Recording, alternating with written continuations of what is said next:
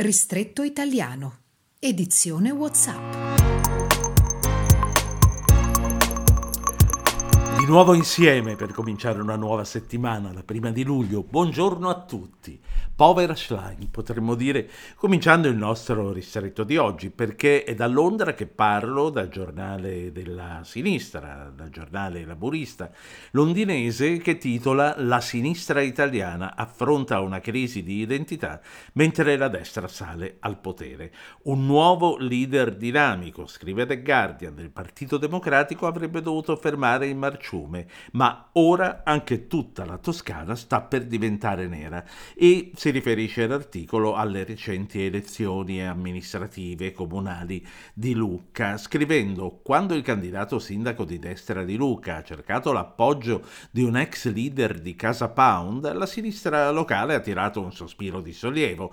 Hanno pensato che la sola ipotesi di Casa Pound, dell'estremissima destra italiana, a sostenere il candidato sindaco facesse venire i brividi ai cittadini di una regione storicamente rossa, ma si sbagliavano, ha vinto la destra. Nell'ultimo mese, scrive ancora The Guardian, la coalizione di destra guidata da Giorgia Meloni ha stretto in una morsa tutta la Toscana con nuove vittorie a Siena, Pisa e a Massa. La nostra sfida era rendere più dinamica la nostra città, detto il neosindaco di Lucca Mario Pardini, e i lucchesi ci hanno dato fiducia. Il PD teme di perdere tutta la Toscana a questo punto al prossimo giro elettorale, che però sarà fra due anni circa, nel 2025, e eh, dovrà fare una strada ancora molto in salita per rendersi credibile in alternativa alla Meloni. E la Toscana oggi è rimasta una delle sole quattro regioni ancora in mano alla sinistra.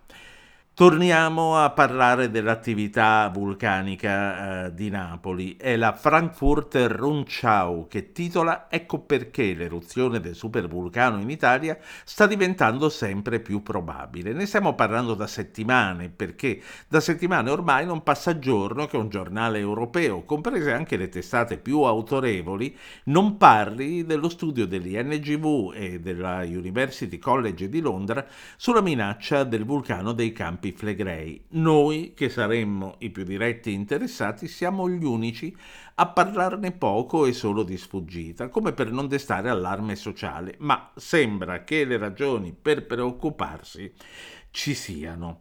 Riferisce la Frankfurter Ranchau che dopo l'Islanda, quella di Napoli è la regione vulcanicamente più attiva, come del resto poi tutto il nostro meridione, dall'Etna alle isole vulcaniche del Basso Tirreno a cominciare da Stromboli. Non significa, scrive l'articolo tedesco, che un focolaio sia garantito,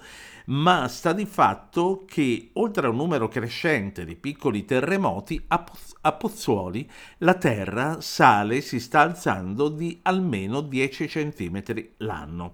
L'area dei Campi Flegrei, quella interessata dall'attività vulcanica, copre circa 150 km a nord eh, del capoluogo, a nord di Napoli e di anno in anno sta diventando sempre più debole e soggetta a crepe, rendendo così più probabile un'eruzione. La più potente eruzione di questo vulcano risale a 40.000 anni fa e ad essi alcuni attribuiscono la scomparsa dell'uomo di Neanderthal. Eh, notizia comunque da prendere col beneficio del dubbio, mai accertata scientificamente. L'ultima eruzione invece di un certo rilievo che si ricordi è quella del 1538 e soprattutto l'attività nei campi flegrei, dopo quella di 500 anni fa, è tornata ad aumentare negli ultimi 50 anni. Direttamente sul territorio dei campi flegrei oggi vivono più di 360.000 persone.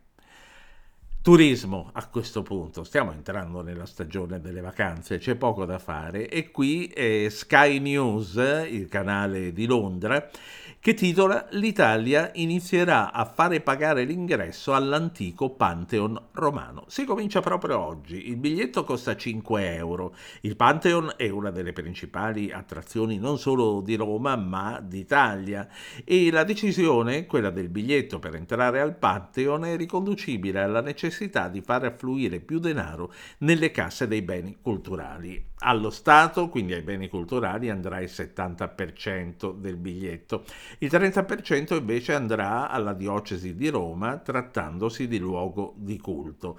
L'ingresso sarà gratuito quando saranno in corso le funzioni religiose e il Pantheon è chiesa cristiana dal 609 d.C. La forma attuale del Pantheon, riferisce ancora Sky News, e le mura risalgono alla prima parte del regno di Adriano che arrivò al potere nel 117 d.C. Rimane la cupola in cemento non armato più grande del mondo. Sempre turismo, ma turismo alpino e Associated Press che titola La nuova funivia vicino al Cervino consente ai non sciatori di attraversare il confine tra la Svizzera e l'Italia ad alta quota. Che brivido.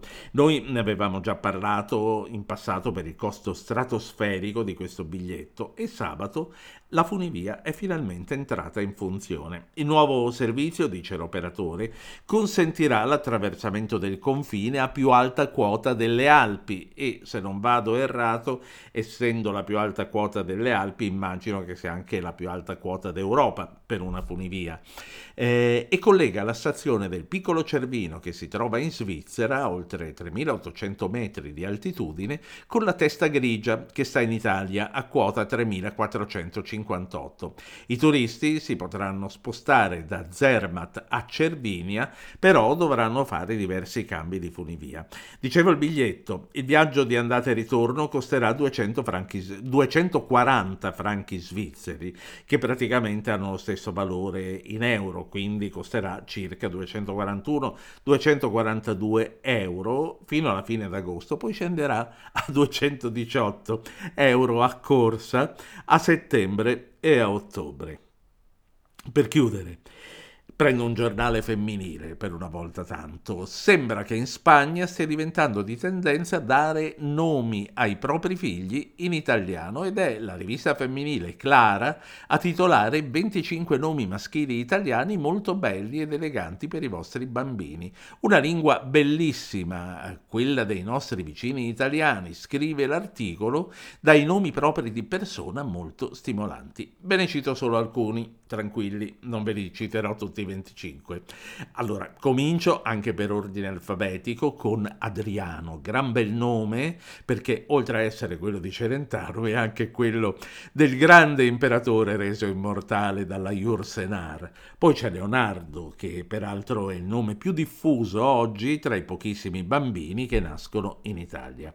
C'è Matteo, nome che da noi sembra andare per la maggiore fra i politici, c'è Giorgio, che è uno spagnolo sconsiglierei per le inevitabili storpiature di pronuncia in patria, poi ancora Ernesto come Che Guevara e, non potrei trascurarlo io, Valentino, da associare inevitabilmente a seduzione, eleganza e rombo di motori.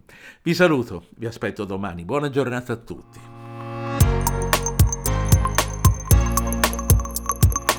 Ristretto italiano di Ruggero Po.